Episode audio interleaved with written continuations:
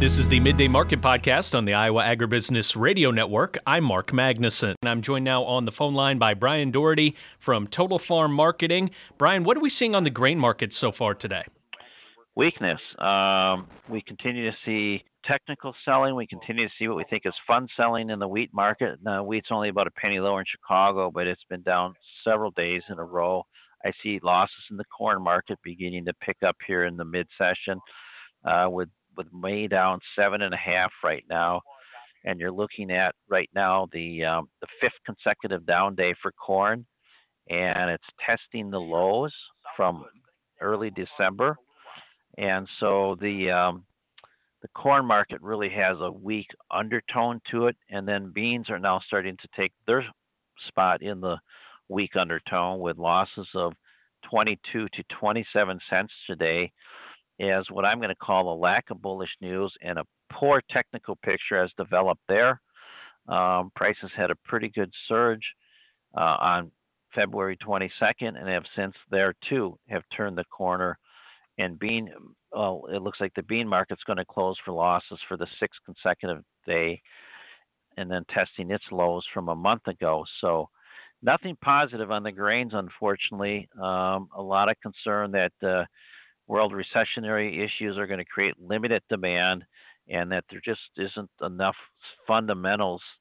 And when the technicals tip over, down we go. When I say the fundamentals, uh, yes, Argentina is a problematic, but Brazil is pushing right along with harvest, and and um, when when you see that happen and exports stay relatively slow, the, the, the money's leaving the marketplace, and it started with wheat, moved over to corn. I think now it's moving into the soybeans.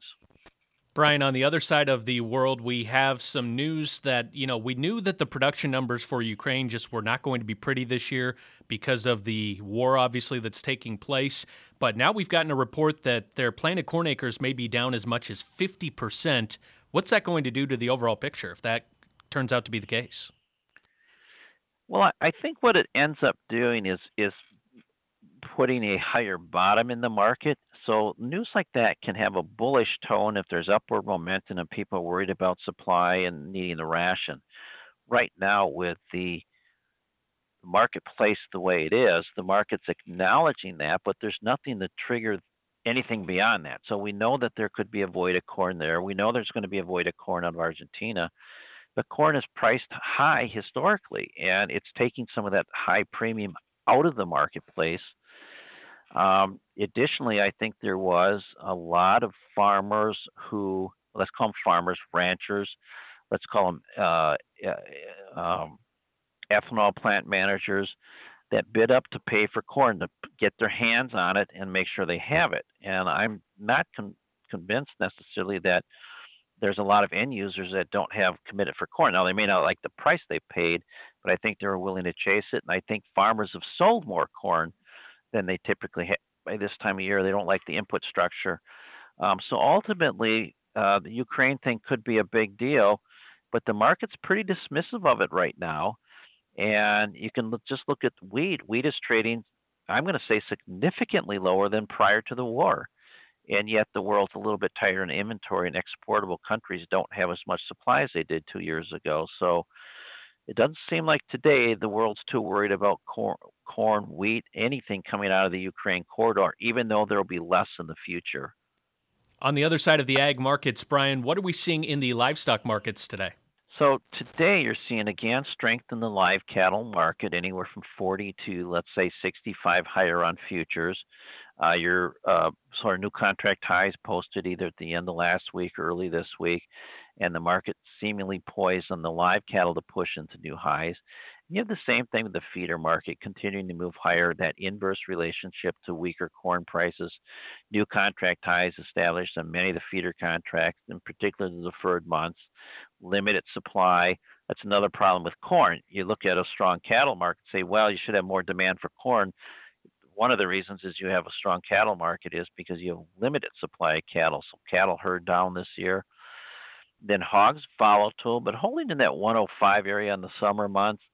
Uh, the cash index continues to be a laggard, uh, and hasn't had that big push that many had anticipated, but it is on a small and steady upswing of about $7 over the last month. So, good movement in the livestock. Expectations that uh, demand will hold firm is helping to provide underlying support for both cattle and hogs. Thank you for the analysis today, Brian. How can our listeners get in touch with Total Farm Marketing for more information? Uh, uh the first thing I would say is to consider giving us a phone call and having a conversation. 800 334 9779. Happy to field any calls.